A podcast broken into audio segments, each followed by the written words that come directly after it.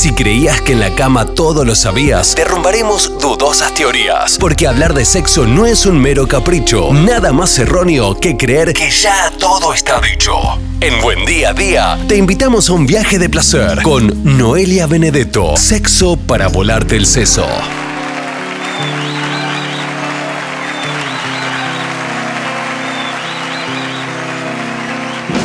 Un martes, un martes más cargado de sexo, de sexología, un martes con un tema, le podríamos decir un tema fuerte, picante. Bienvenida una vez más la licenciada Noelia Benedetto, ¿cómo estás? Buen día, Jero, ¿cómo va? Buen día para todos y todas. Mala palabra, alguno podría decir que desubicado, no sé, para mí no, pero bueno, te delego el mando. ¿De qué vamos a hablar hoy, Noé? Hoy vamos a hablar de orgías y sexo grupal.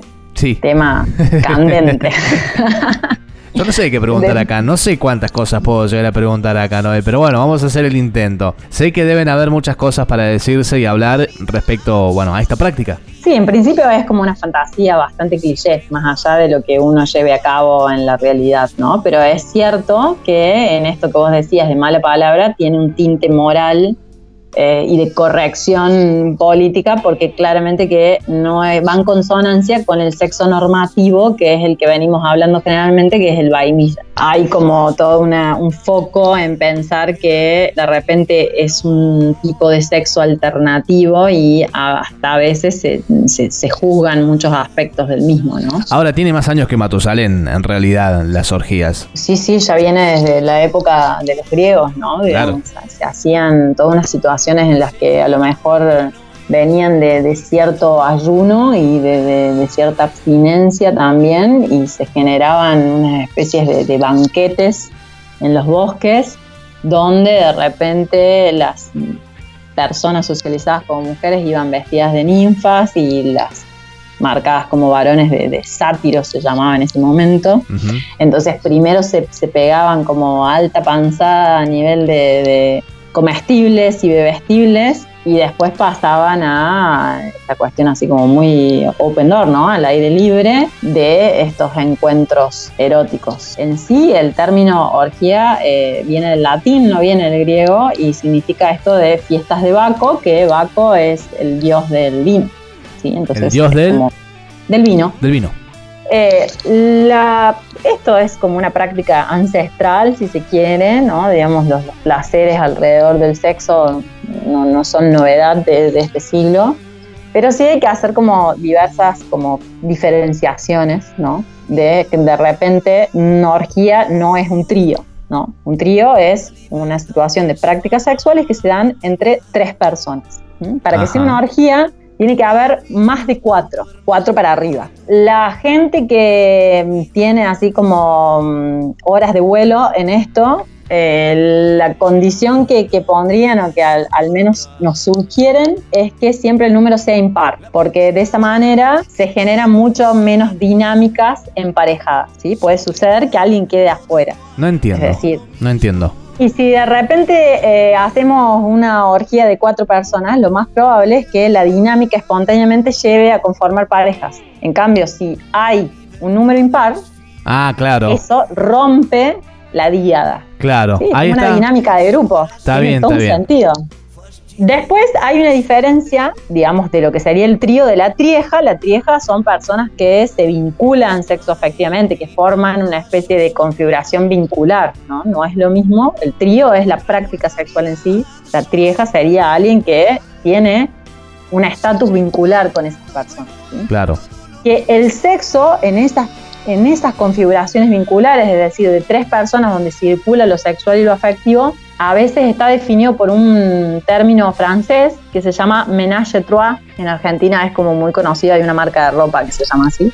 Y después está lo que sería el sexo grupal, que no necesariamente participan todas las personas en lo que serían las prácticas cuerpo a cuerpo. Es decir, alguien puede estar como voyeur mirando lo cual a mí me hace como un poco de ruido porque creo que la persona que mira en una dinámica sexual también está participando en la dinámica sexual, pero bueno, los teóricos interesados en estos temas han hecho la división entre orgía y sexo grupal. Aunque su cuerpo no intervenga, para vos está participando. Sí, porque en realidad si para mí la experiencia sexual no necesariamente es genital, y es sensorial, bueno, yo ahí estoy erotizándome a nivel de la vista, de el olfato, del oído, ¿no? Digamos, por más que no meta mano, porque si no, ¿qué pasa? O sea, si no, el sexo sería solamente tacto y genital.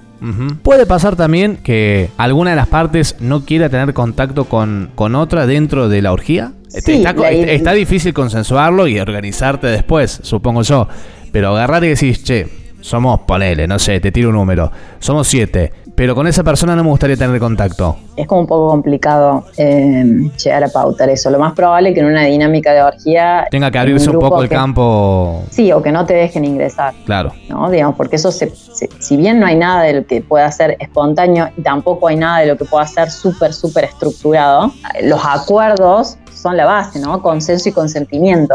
Sí hay una particularidad en esto de, hay autores que prefieren hablar de sexo colectivo porque no le da esta, este tinte tan moral al término de orgía, que dicen, bueno, acá las dinámicas de atracción normativas no están en juego como a lo mejor el sexo eh, entre dos personas. Es decir, dos personas que tienen un encuentro sexual básicamente lo hacen en función de la atracción y la seducción que se da entre ellas Sí. en un espacio de orgías o de sexo colectivo, esa dinámica de atracción normativa bidireccional no necesariamente se cumple. Es decir, puede que inclusive a priori a lo que tiene que ver con, con tu vista, digamos, de, de- no te atraigan las personas que estén dentro de esa actividad. Y probablemente no te sientas muy atraído por cada una en particular individualmente, pero sí se genera una especie de atracción por lo que sería la configuración en- grupal en sí. El todo más que la suma de las partes. Así es, así es, como, como plantea la Gestalt. Claro. El todo es más que la suma de las partes y anterior a ellas. Bueno, por ahí radica lo que sería la atracción de, de lo que erotiza en esos espacios. Em, ¿Qué te iba a consultar? Lo ideal sería evitar sustancias varias. Y si yo lo pienso en términos éticos, y ahí podríamos decir, che, hay orgías que son éticas y orgías que no son éticas, y capaz que podemos ponernos a pensar, quizás estaría bueno que estemos desprovistos de, de sustancias que nos vayan a alterar tanto la capacidad de eh, consentir, de consensuar, como también esto de poder ponerme en el lugar del otro y hacer un adecuado manejo de mis impulsos. Está bien, estar de cara, como le decimos en el barrio. Lisa y Sí. llanamente. Bien. Para, no tan solo para las prácticas, sino también para las cuestiones en relación a los cuidados, ¿no? Utilización de campos profilácticos, de preservativo, porque si bien se supone que llegamos a esos espacios con ciertos chequeos y, ciertos resguardos, la idea también es esto, ¿no? Imagínate que se complica en un sexo de dos personas cuando involucramos diferentes orificios. Claro. Todo que hablamos en algún momento, ¿no? Digamos, lo, que- lo que va de lo vaginal a lo anal puede ser, pero de Sí, lo anal sí. a lo Y la, vaginal mani- no. y la manipulación de los, de los de las vías de prevención y demás. Eh, Cambiar los preservativos de acuerdo a la práctica. Claro. Bueno, imagínate esto en muchos orificios de muchas personas que están interaccionando entre sí. sí, sí, mejor chicos, por de cara y prendan por lo menos una vela, que se vea algo. Que se vea algo, chicos, un poquito ahí, como para saber a dónde uno está parado, más o menos. No sé si hay mucho más para agregar, si hay agregalo y si no, presenta lo que tengas Bueno, que que, que, mm, también como para a lo mejor eh, descontar este tipo de situaciones ¿sí? y tener un, un caos menos, eh, eh, a partir de la pandemia se han hecho como mucho más visibles todo lo que son las movidas de orgías virtuales. Ah, ¿sí? mira vos. Las orgías virtuales, mira vos. Hay eh, diversas plataformas, esto empezó siendo una movida por Zoom, obviamente que Zoom después su sistema logró detectar cuando algunos usos de su plataforma no eran para lo que había sido creado, así que básicamente es como muy complejo organizar algo por Zoom. Después pasaron algunas a Skype y eh, actualmente hay una plataforma que se llama Virgi que lo que va haciendo es justamente agrupar a personas a veces como en diversas salas, por ejemplo, en función de algún tipo de preferencia o esta cuestión de particularidades eróticas o fetichismos, ¿sí? Como ciertas etiquetas, como cuando vas a estar Todo virtual. estás googleando porno. Todo virtual. Todo virtual, sí. De repente puede haber personas que estén desde una cámara y haya tres personas ahí, pero se conectan con alguien que está en un lugar solo sola y de repente a lo mejor hay otra persona que está, bien, está bien. con otro vínculo.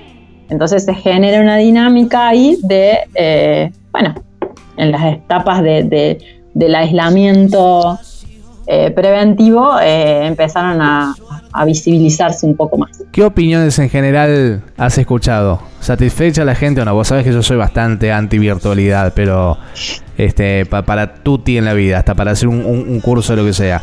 Pero, pero ¿qué opiniones en general has escuchado así como ha gustado, no ha gustado, ha satisfecho? Mm, algunas personas de repente mm, fue una forma como de incluir alguna práctica alternativa y de repente agregarle como cierta picardía a sus bienes sexuales sin llegar a poner totalmente el cuerpo en lo que implica una práctica de ¿no?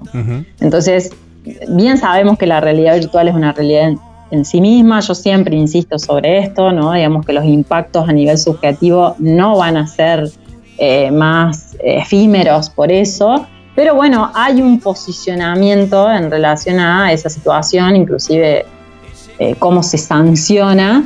Eh, y quizás para personas que ni locas caerían a un espacio de práctica de orgía presencial, bueno, es una forma de estar en una.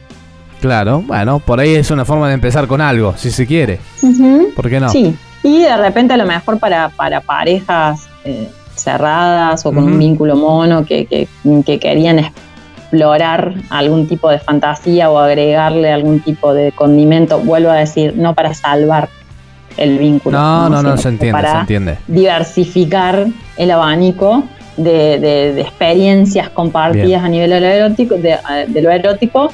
Bueno, me parece un recurso interesante. Bueno, no, creo que ya estaríamos ahora sí presentamos, vamos a invitar a la gente a que pueda seguirte en las redes sociales y también si se puede hacer presentación como lo hicimos la semana pasada de, algún curso y alguna movida en las que estás y puede participar la gente también. Y está muy bueno, muy interesante para que se metan. Para consultas, para mm, pispear lo que hago, eh, la red más eh, central es el Instagram, es arroba benedetto con B larga y 2T. De ahí nos puede llevar al podcast, al Facebook, a mis notas escritas y demás. A memes. Y sí, a memes también hago como sexo, educación con memes. Está bueno. Este está piola, está, interesante. Y eh, también invitarles a quien quiera de repente también formarse en el área de sexología, junto a la licenciada Silvia Aguirre, estamos dictando desde 2012 lo que sería la, versión del curso de sexología, pero con perspectiva de género prosexo. Va a ser 100% virtual, tiene dos niveles, inicial o avanzado. Es un curso de formación, un curso de posgrado, de formación anual, que la particularidad que tiene es que está auspiciado por la Federación Sexológica Argentina, que es quien acredita los títulos de sexólogos y sexólogas, que son postítulos, y como en este caso es de sexología clínica, está abierto para que lo cursen alumnos o alumnas de eh, niveles avanzados o bien egresados o egresadas de las carreras de medicina y psicología, porque necesitan título de base que habilite para el ejercicio de la clínica, es decir, para hacer consultorio. Perfecto. Pueden encontrar toda la información y preguntar y consultar a través del Instagram, benedetto Sí, y si no, en el mail info arroba Perfecto, Noé. Muchísimas gracias. Un gusto y un placer como siempre. Hasta el próximo martes. Gracias a vos y éxitos para todos y todas.